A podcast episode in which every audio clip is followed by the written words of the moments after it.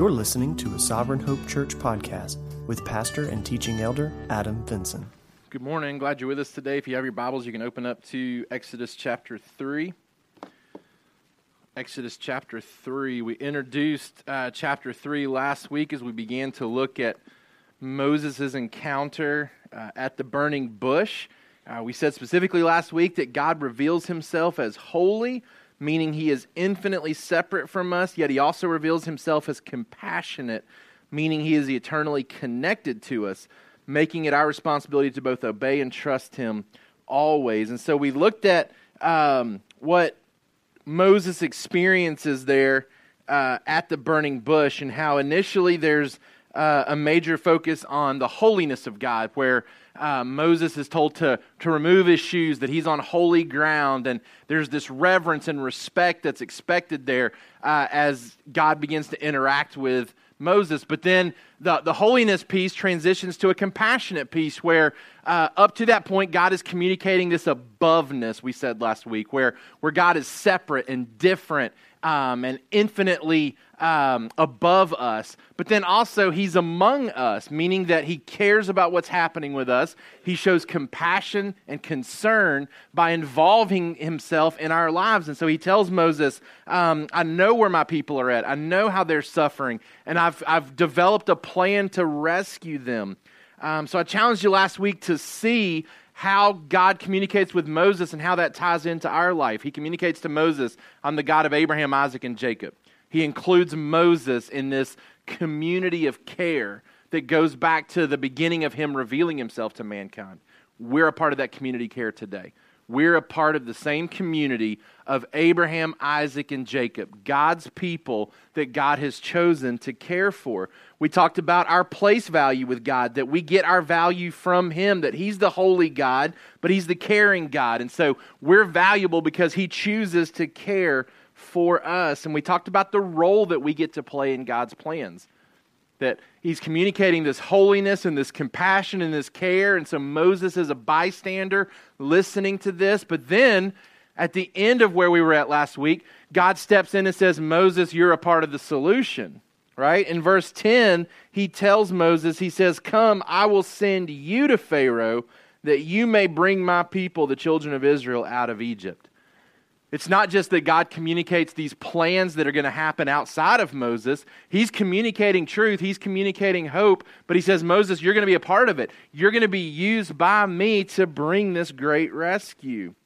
So we challenged you last week to, to think about your own role in God's kingdom that, that we have a responsibility to help rescue others with the gospel, that we have a responsibility to communicate the same message of hope to those that we come in contact with. And so I left you last week with application points of just like Moses was called to take his shoes off, we need to take our shoes off too. We need to take our shoes off as both a, uh, an expression of reverence and an expression of rest in the revelation of who God is. I told you sometimes you go into people's houses, you take your shoes off out of respect because their house is nicer than yours. Other times you take your shoes off because you're comfortable in that house. This is a place where, where I feel at home, right? We have both with God. There's a level of respect and reverence that we give to God because of who He is, but there's a comfort level that we enjoy with Him too that allows us to take our shoes off in both cases. But then we also said we need to put our shoes on and be ready to serve Him, be ready to respond. Told you that uh, at the end of verse 10, the response should have been by Moses, okay, I'm coming. You're sending me, I'm going with you. And yet, we told you last week we're going to see there's some insecurity on Moses' part where he hesitates to respond to what God has called him to. And that's where we're going to step in today, seeing his sovereignty over our insecurity. We've seen that he's sovereign over the chaos of our life, right? We've seen that He is sovereign over our own choices, particularly when we make bad choices, when we make mistakes. God still is sovereign. He's still carrying out His plans. Our choices don't disrupt what He's doing. We're going to see today that our insecurities uh, find their, um, their reassurance in His sovereignty. All right, our summary sentence for today God calls each of us to serve Him with an expectation that His presence qualifies us and His promises equip us with all we need to communicate the message of hope that God cares and He is coming.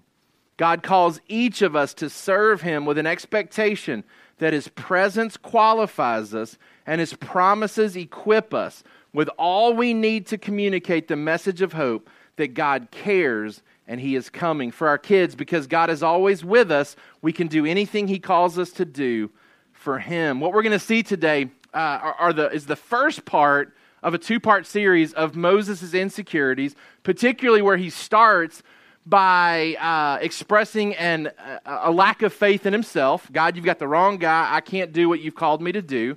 And then also a lack of knowledge or a lack of uh, awareness of who God is to even be able to carry this out, right? And these are two things that oftentimes we will appeal to as well when we get a challenge, maybe in a Sunday morning setting where we're called to be a part of God's plans, we're called to help bring rescue to people who are in bondage, right? We'll say, hey, I'm not the guy or I'm not the girl for that, right? Like, I don't have the abilities, I don't have the, uh, the, the equipment to do that. Or, um, I don't have the knowledge to do that. There's going to be questions that would come up. As I try to, to tell other people about Jesus, there would be questions raised that I wouldn't know how to answer. Therefore, I shouldn't even start the conversation. That's kind of Moses' line of thinking. Hey, I'm not the guy for this. And even if I was, I don't know enough to be able to do what you're asking me to do. I'm going to go and start trying to tell the people of Israel what's happening. They're going to ask questions, and then I'm not going to know the answers. Therefore, you should send somebody else. Let's look and see in the text how this unfolds in verse 11. But Moses said to God, Who am I that I should go to Pharaoh and bring the children of Israel out of Egypt? He said, But I will be with you, and this shall be the sign for you that I have sent you. When you have brought the people out of Egypt, you shall serve God on this mountain. Then Moses said to God, If I come to the people of Israel and say to them, the God of your fathers has sent me to you, and they ask me, What is his name? What shall I say to them? God said to Moses, I am who I am.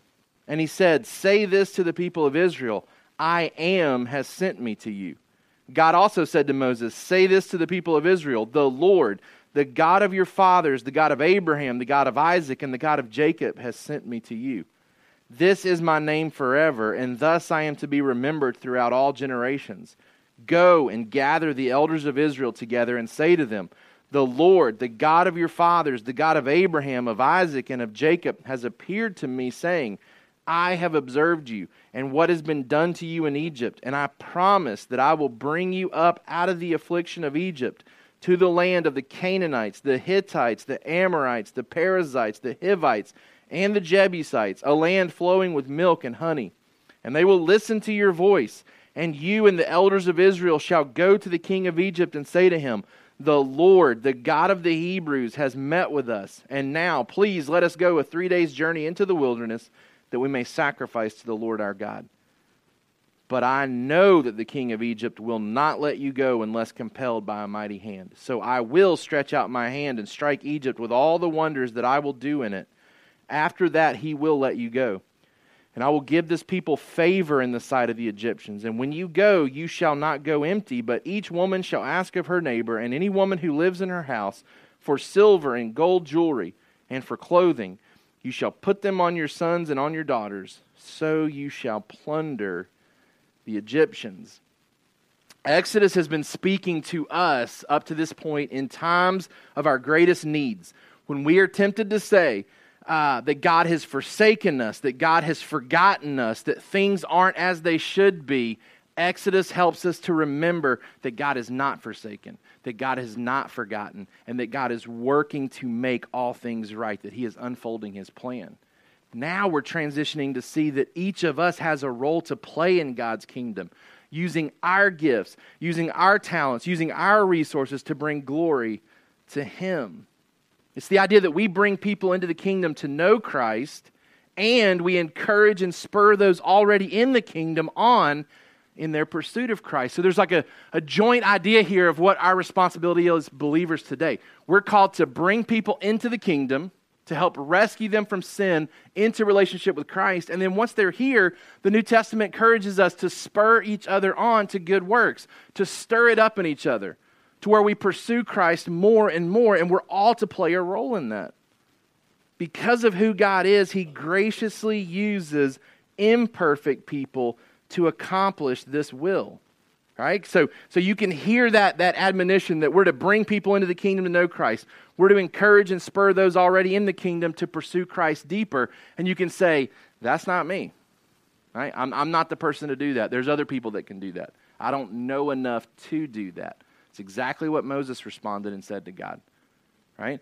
God uses imperfect, inadequate people to accomplish his will. Think about what we learned in Ephesians chapter 3 verse 20 during our Ephesians study. He does far more than we could ask or think. Right? He's in the business of exceeding our expectations with who he uses and how he uses them.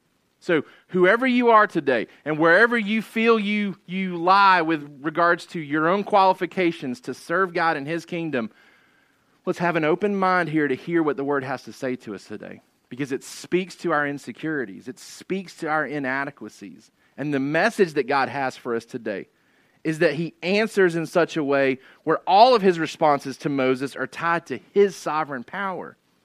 Right, we're going to see that, that God doesn't come in and correct Moses' thinking about himself. He corrects Moses' thinking about God. Right? He doesn't come in and say, Moses, you got it all wrong. You're totally qualified for this. Right? He doesn't do what we would typically do. Right? Somebody comes to you and says, You know, I've been asked by my boss to do this, and, and I just don't think I'm cut out for it. I don't think I'm good enough to do it. What do we typically respond and say? Oh, yes, you are. Right? Like you have all the talent, all the ability, all the qualification to do that. That's typically how we respond. Somebody comes to us with insecurities, and we start trying to reassure them about who they are. Moses comes to God and says, I can't do this. And there's not any part of God coming to Moses and saying, Yes, you can because of who you are. Everything is tied to, Yes, you can because of who I am. We're going to see that how it unfolds in the next couple of weeks. All right, let's start by looking at this week's sermon and this week's text. By number one, embrace God's presence as your greatest qualification. Embrace God's presence as your greatest qualification. Right? Moses begins his string of excuses with excuse number one being a lack of credentials. Who am I? Right? Who am I to do this, God? Who am I to be on your short list of people to rescue the Hebrews out of Egypt? I don't have the credentials to do it. Number one, Moses expresses doubt about his ability to carry out God's commands due to his lack of ability. He expresses doubt about his ability to carry out God's commands due to his lack of ability. It's not that Moses is questioning the plan in general, right? Like somebody needs to rescue the people out of Egypt. It just can't be me. It's just not me. I think in Moses' mind, he probably feels like he missed his prime, right? There would have been a day where if God had communicated this to Moses, he would have jumped all over it.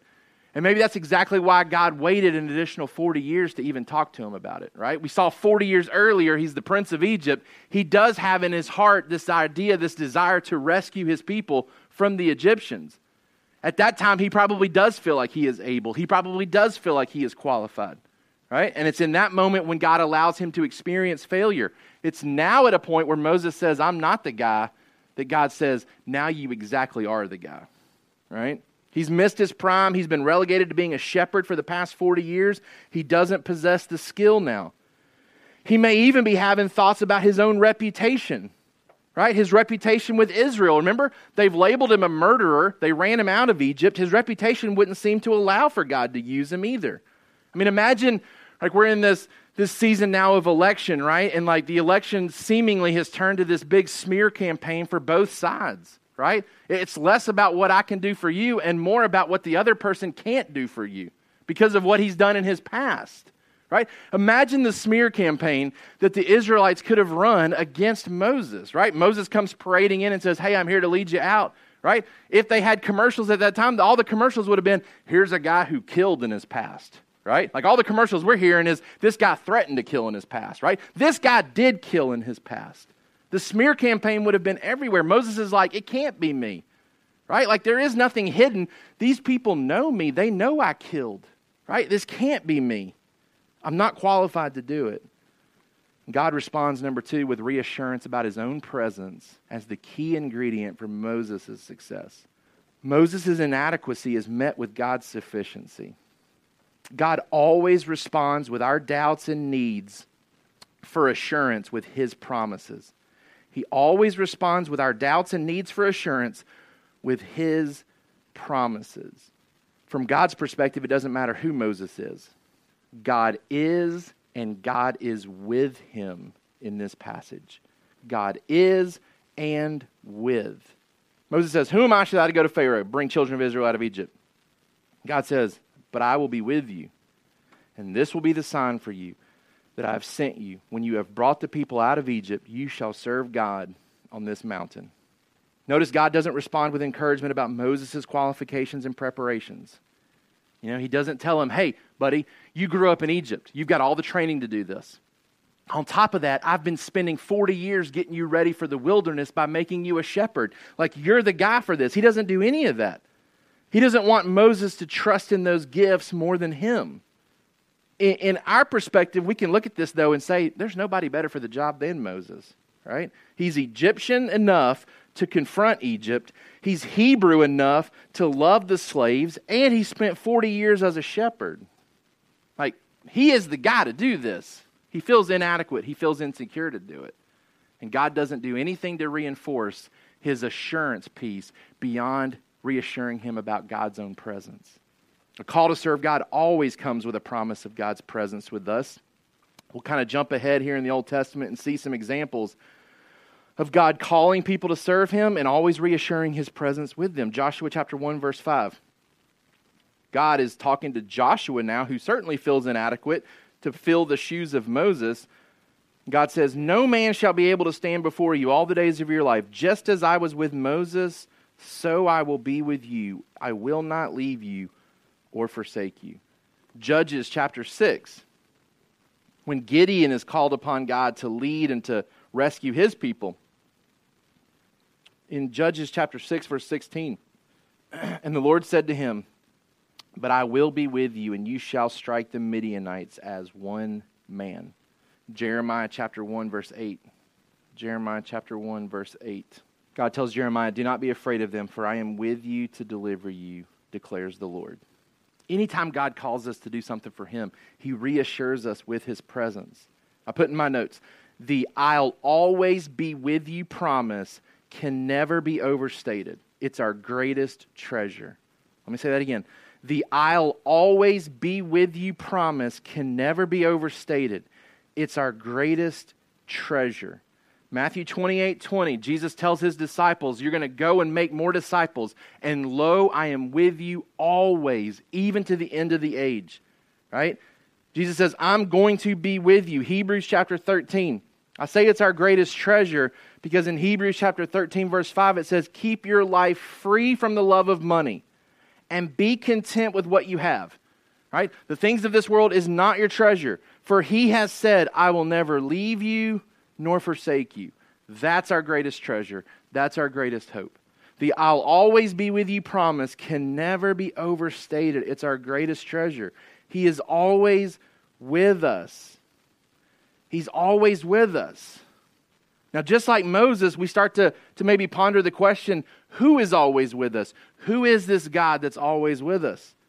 It's the God of Abraham, Isaac, and Jacob who has shown us what it looks like for him to be with his children. Just stop and think about that for a second. Right? We're going to leave today and we're all going to face whatever this week brings our way. And God is telling us today, I go with you and I'm always with you and I'll never leave you and I'll never forsake you. And it's the same God who went with Abraham and Isaac and Jacob. It's this God who has a tremendously long track record of being with his children and providing for his children. That's why the Old Testament remains relevant today. Right? We don't just see it as the old covenant that can be swept away and dismissed as though it has no relevance now that the new covenant's here. No, the old covenant gives us this massive track record of God's faithfulness. The God of Abraham, Isaac, and Jacob is still the God of us today. The same God who took care of these people in the past is the God who takes care of us today. God gives Moses this glimpse promise. This glimpse promise that, hey, you're going to know that I'm with you because here's what's going to happen. He says um, in verse 12, I'll be with you, and this shall be the sign for you that I've sent you. When you have brought the people out of Egypt, you shall serve God on this mountain. You will worship me with Israel on this mountain. That's his assurance. He says, It's already been planned. God's like, I've already scheduled a date with you, and I plan to keep it. Like, like this is happening. Like this is the assurance that, that this will happen. God's already planned the victory party. He's already planned the celebration. He says, Moses, you're going to join me here with the people. Sometimes uh, football coaches get really bold and they, they print like region championship shirts or state championship shirts before the game happens, right? And it works all well and good when you win, right? I've been a part of some of those settings where we've won region championships, and like our coach will pull out boxes of shirts, and he's like, I knew you could do it. Like, I already printed the shirt. And you're like, wow, that's a lot of faith, right? Who knows how many times boxes are thrown away because coaches do that, and it doesn't turn out that way.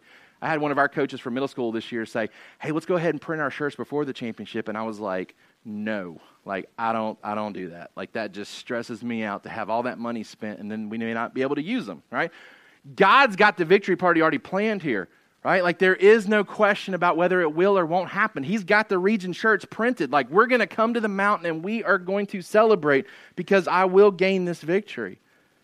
The assurance given to Moses in what he's called to do is that God will be with him. It's our greatest qualification. Right? God's going to call all of us to do something in his kingdom. And our first inclination is going to be to look at our resume, to look at our qualifications to see, am I the right person for the job? And God's response and answer to us will always be, yes, because my presence is with you.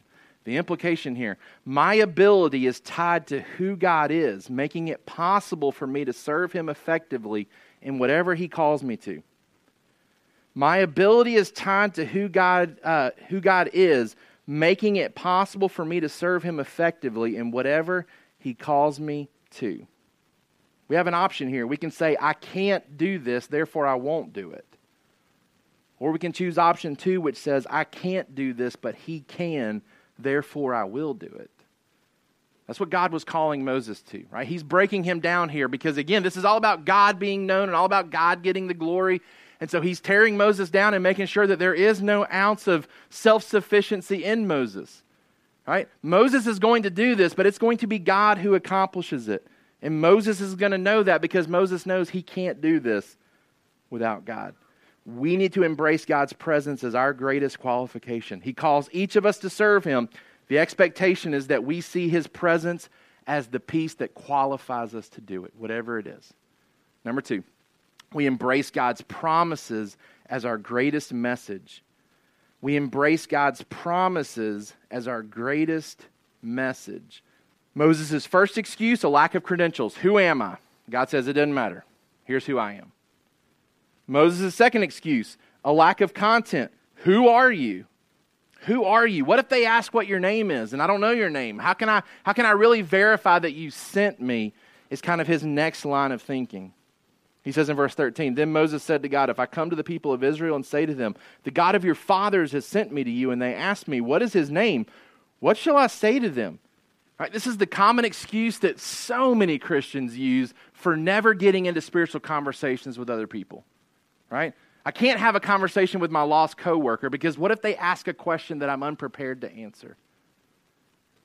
And we justify not getting into those conversations for fear that we'll look silly or, or uneducated or unknowledgeable about the faith that we supposedly have. And there's a couple of responses to that. One, we need to be pursuing a knowledge of the God that we want to proclaim to others, right? Like, like we need to examine and say, Have I been lazy in my pursuit? Have I been lazy in my pursuit? right? Um, it's easy to maybe look to spiritual leaders and say, hey, they're qualified because of the education they gained and, and um, the time spent in God's Word kind of outside of normal daily life. I'm going to tell you, um, did I go to Liberty University for four years to get an undergraduate degree and a spiritual degree? Yes. Did I get a master's degree there too? Yes. I'm going to tell you, I remember far more about dorm life than I do about class life, if I'm being honest with you. Like, like when I when I when I think about my own spiritual growth and the knowledge that I have about God's word, I don't think about specific professors and classes that I took. Now, when I talk to, when I'm hanging out with my best friend Rob, who's at Snowbird, um, he will talk about like the classes that we took and the impact those classes had on him. And he'll be like, Remember when we were taking this class and the professor said this? And I'm like, Oh, yeah, like I totally remember that. I have no clue what he's talking about most of the time, right? Like most of my class time was spent, how do I get back to the dorm and play in the Madden tournament that my group has formulated on the dorm?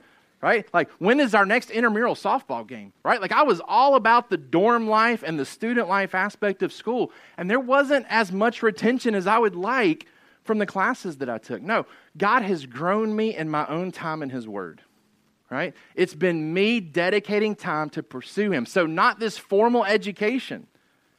I say that to tell you whatever, whatever you're thinking as an excuse for why you can't know God on a deeper level needs to be removed. Because it doesn't require formal education to know Him on a deep level. It's you prioritizing and saying, I'm going to be in His Word, and I'm going to know Him, and I'm going to understand the things that He's communicated. Moses says, What if I don't know the answers to some of these questions? Moses expresses doubt about his ability to convey God's identity when questions arise. Rather than focusing on the content he does have, he justifies his hesitancy by focusing on what he does not have. I mean, think about what he already does have, right? He, he, he grew up and was raised with enough faith content to spurn Egypt. That's what Hebrews tells us. That he, he reached an age where he looked around and said, The things of God are greater than the things of this world. I'm going to leave Egypt and identify with God's people. That's extreme maturity of faith to make a decision like that. Because most of us, if we were put in a position of being a prince of a nation with everything at our disposal and given the option to stay and enjoy or to disassociate and identify with God's people in poverty, I don't know if my faith is strong enough. Maybe if I'd have paid attention better in some of my classes, it would be. I don't know if my faith is strong enough today to say that I would spurn the things of this world in that position like Moses did. Man, his mom and his dad taught him well. He had content, he had sufficient content to put his faith in that, that could be communicated to other people.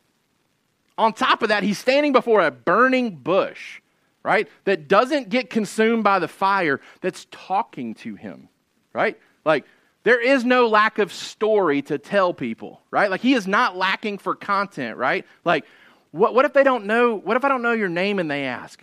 Who cares? Like, you just keep talking about the burning bush, right? Like, that'll keep their attention for a long time, right? Like, he's got content to communicate, but he's so hesitant because what if I get pushed into a corner and I don't have an answer?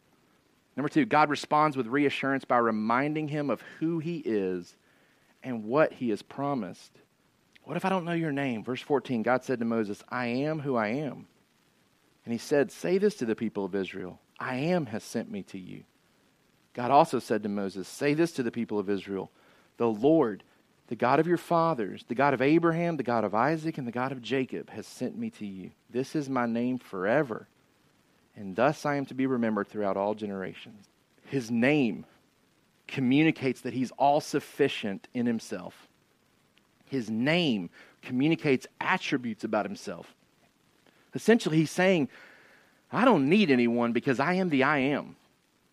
Now, I think this name is important because think about it Israel's living in Egypt where there's all kinds of gods being worshiped, right? It might be a fair question.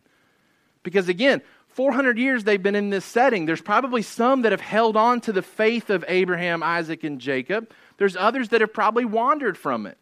You know, they got the sun god Ra and other gods that are being presented to them regularly. It's, it's, it's probably a fair question to say that if he shows up and says, Hey, God told me this, they're going to say, Which one? Because there's a lot of them around here. Which one's talking to us? Which one's planning to deliver us? Let us start worshiping this God that you're talking about. And God says, I'm the God before all of this. Before you came down to Egypt, I'm the I am of Abraham, Isaac, and Jacob. Right? He's communicating who he is through this name. He's communicating attributes about himself. He reveals an understanding of his name as Yahweh, constructed from the Hebrew verb to be.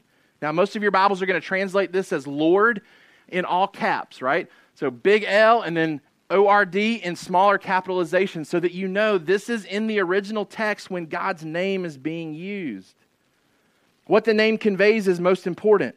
He's the He is, the no beginning, the no end. He is the cause of everything to be. Romans chapter 11. Romans chapter 11, verse 36. For from him and through him and to him are all things. To him be glory forever. Amen. That's what's being communicated through this name. God says, Tell them the I am who I am sent you. It's that He is eternal and unchangeable. He's the same yesterday, today, and forever. He's not getting better, He's not getting worse. He is who He wants to be, and nobody shapes Him into that.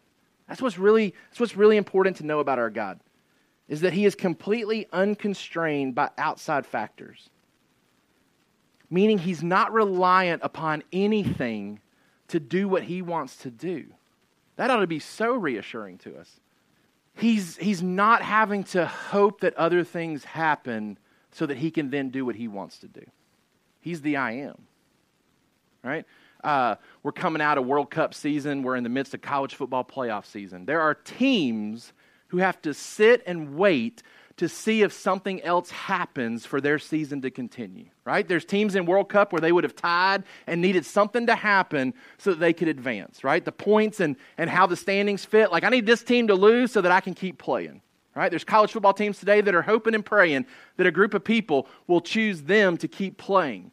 Right? God's not like that. He's the I am. He is unconstrained by outside external factors. He does what he wants to do regardless of what's happening around him.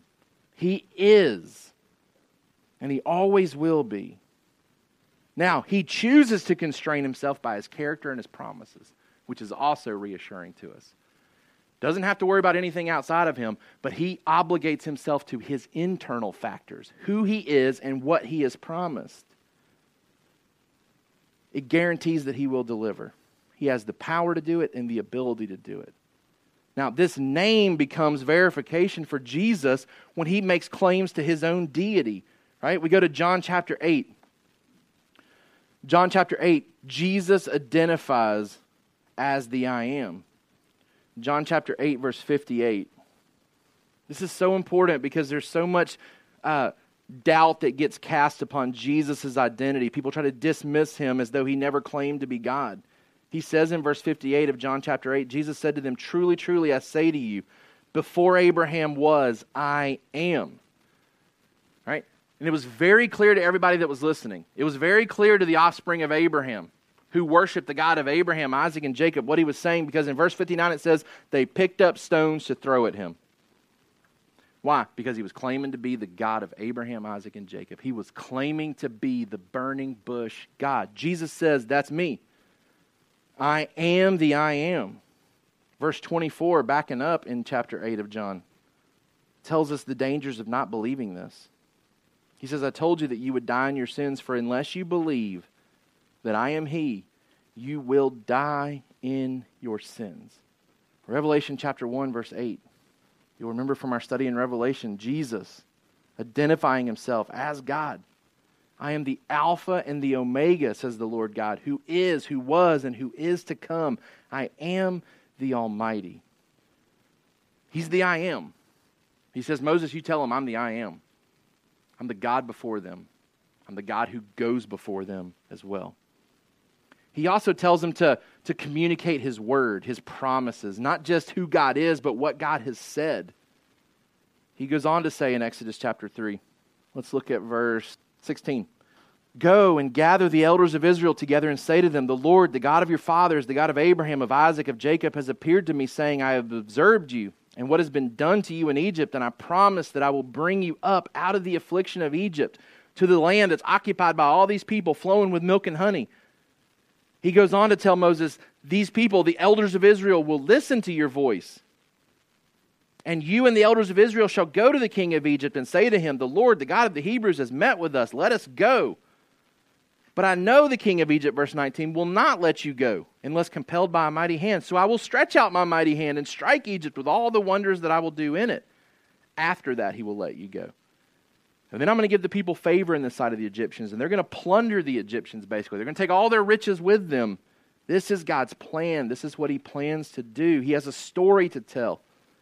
He says, Go and tell Israel, I'm the God of the fame that they have heard about. I'm the God of Abraham, Isaac, and Jacob. I'm the same God now, and I will always be the same God. The God who is promising to come and help is the God who has a pattern of coming and helping. We know him better through his saving work. And that's the same message we have today. Right? We are called to communicate this same message. Back to our summary sentence. We communicate the message of hope that God cares and he is coming. And that's, that's, that's the simplicity of our message. God cares and he is coming. God cares about your sin.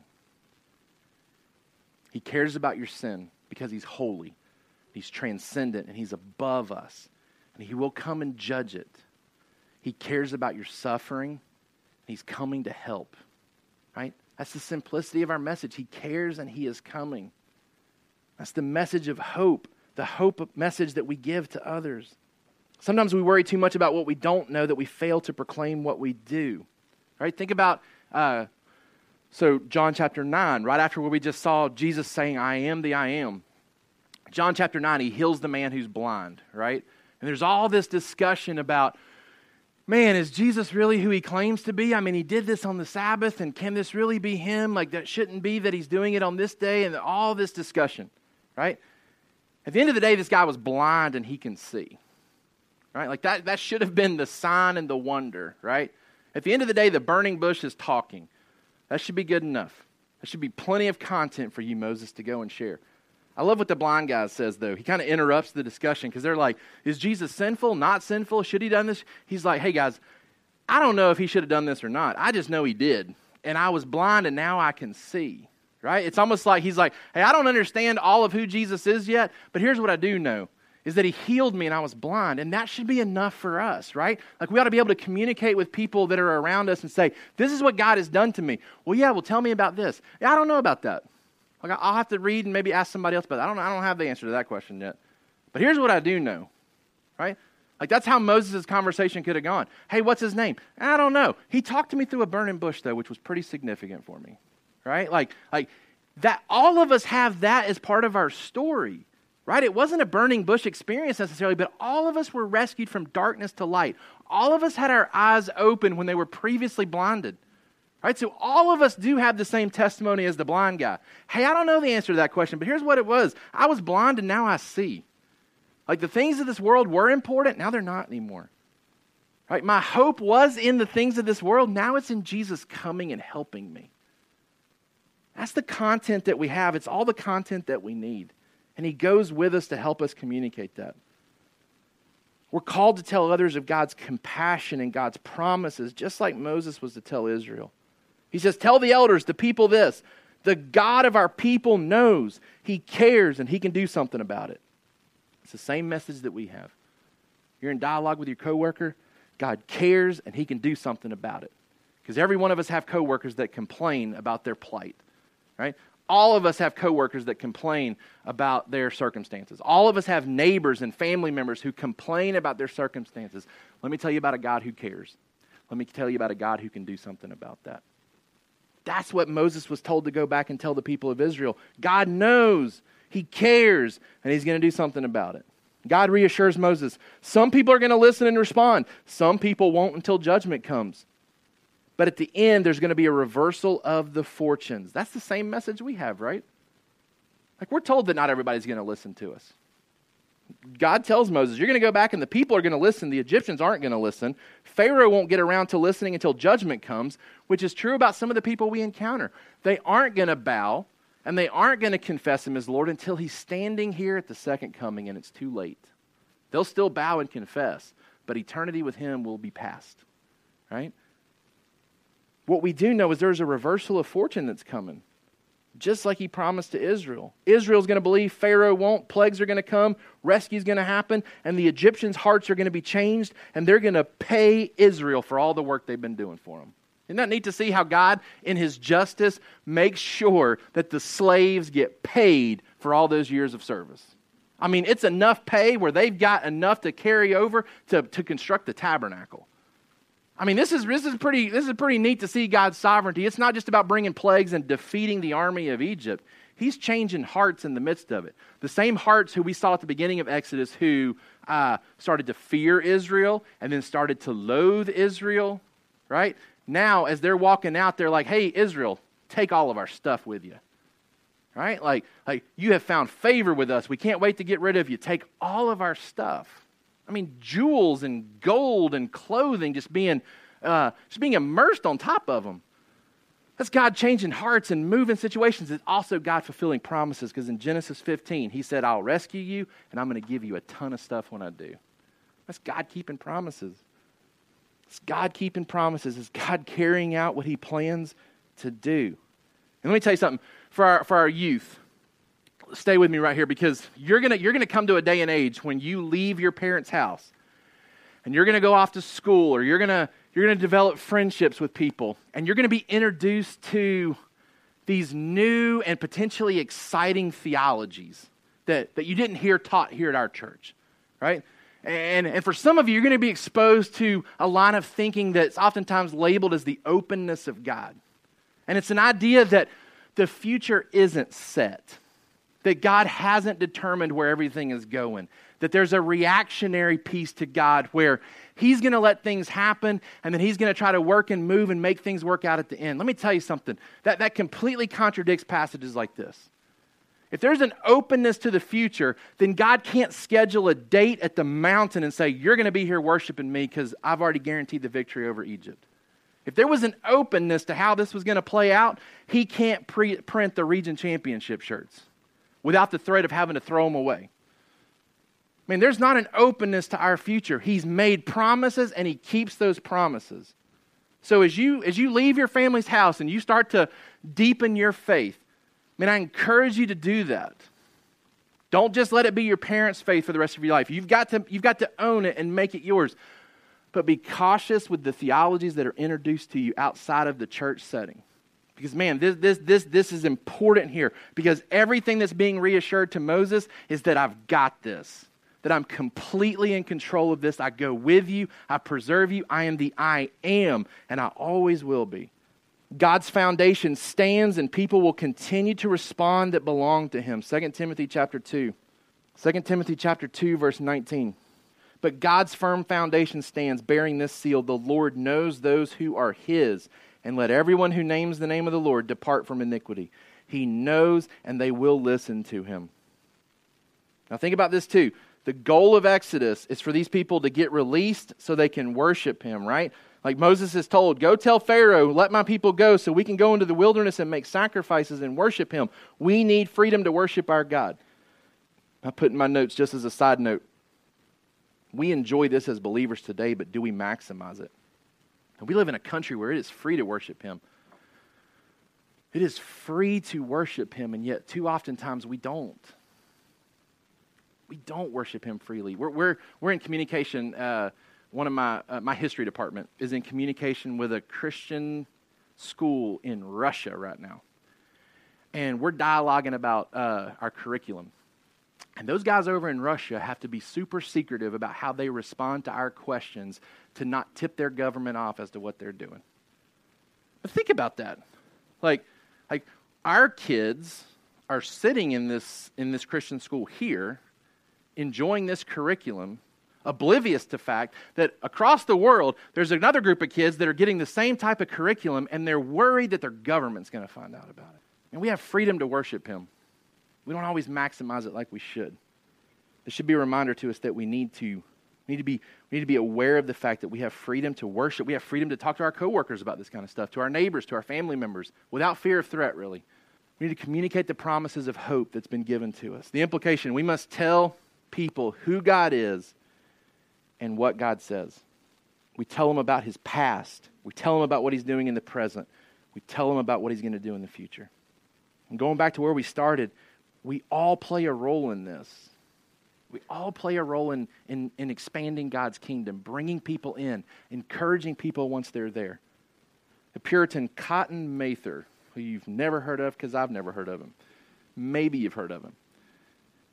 He says this every Christian ordinarily should have a calling. That is to say, there should be some special business wherein a Christian should, for the most part, spend the most of his time. And this, that so he may glorify God. What's he saying there? He's saying that every Christian should have something, something unique and specific to them that they see as their calling, that they invest their time into to bring glory and honor to Him. It's their way of building His kingdom. It's their niche. It's how they use their gifts and their resources to bring glory and honor to Him. So I leave you with this application question Are you doing anything in life currently that requires God's presence for success and allows for God's promises to be shared with those who don't know? Are you doing anything in life currently that requires God's presence for success and allows for God's promises to be shared with those who don't know? That's what we're called to. We're called to see His presence guaranteeing our success. It qualifies us. A lot of us avoid those type of things, though. We're like Moses. We only, we only do the things that we, we feel qualified to do. And if we're called to do something that we feel unqualified to do, we say, That's not me. That's not for me. I can't do that. God says, That's who I need because I'm going to go with you and I'm going to do it. I would challenge you to assess your life. Are you doing anything in life currently that requires God's presence? Are you doing anything then in life that allows for God's promises to be shared with those who don't know those promises? Can you, can you point to things in life where you have an opportunity to share promises of God with people who don't know those promises? And I have it easy. I work at a school where I work with kids where I get the opportunity to teach God's word. So so that's an easy box for me to check. But I have to be intentional to seize those opportunities myself, even because I could get real complacent and real insecure and not do the things that, that I know God has called me to do, even in that setting. I challenge you to think about this question for your own life. Are you doing anything that requires God's presence? Doing anything that allows you to share God's promises with those who don't know? Let's pray together. God, we love you. We thank you that you speak to our insecurities. Because, Lord, we all battle with it at times. We all desire to be gifted, we all desire to be well equipped. But when we're honest with ourselves, most of us will admit that we don't feel that we are. Just like Moses, we say, Who am I to do what God's called me to do? But God, we thank you that you don't try to argue with us and, and change our way of thinking as though, hey, we are qualified to do this. You just come in and say that you're going to go with us which automatically qualifies us. God, we thank you for who you are. We thank you for being the I am. We thank you for being the God of Abraham, Isaac, and Jacob. We thank you for laying this incredible historical pattern of faithfulness where we, as your people today, can cry out to the God of Abraham, Isaac, and Jacob and know that just as you cared for them, you will care for us. Just as you led them and guided them, you will lead and guide us today. Lord, thank you for the promises that we have. Just like Moses was assured that he was to go and to speak truth and that some would listen, some wouldn't, but that ultimately rescue was coming. You've given us that same message of hope today with even further clarity because our message is greater than release from physical slavery here. We've got a message of hope that can go to anyone and everyone. Just as you communicated the message of hope in Christmas to the shepherds and to the wise men. God, the message of hope is that you care and that you're coming. God, help us to see that today. Help us to see it for our own life when we're tempted to think that you've forsaken us and forgotten us and that things aren't working out the way that they should. And help us to remember that you remember and that you care and that you've already planned the victory party. That we're going to worship you. You're going to gather people from every tribe, nation, and tongue, and we are going to worship the Lamb forever. We thank you for that assurance. Lord, help us to bring other people into it. Help us to see that you go with us so that we can communicate this hope to others. It's in Jesus' name we pray. Amen. Thank you for listening to the Sovereign Hope Church podcast. We trust that you've been encouraged by the word. For more information about our church, please visit our website at www.sovhope.org. Again, that's www.sovhope.org.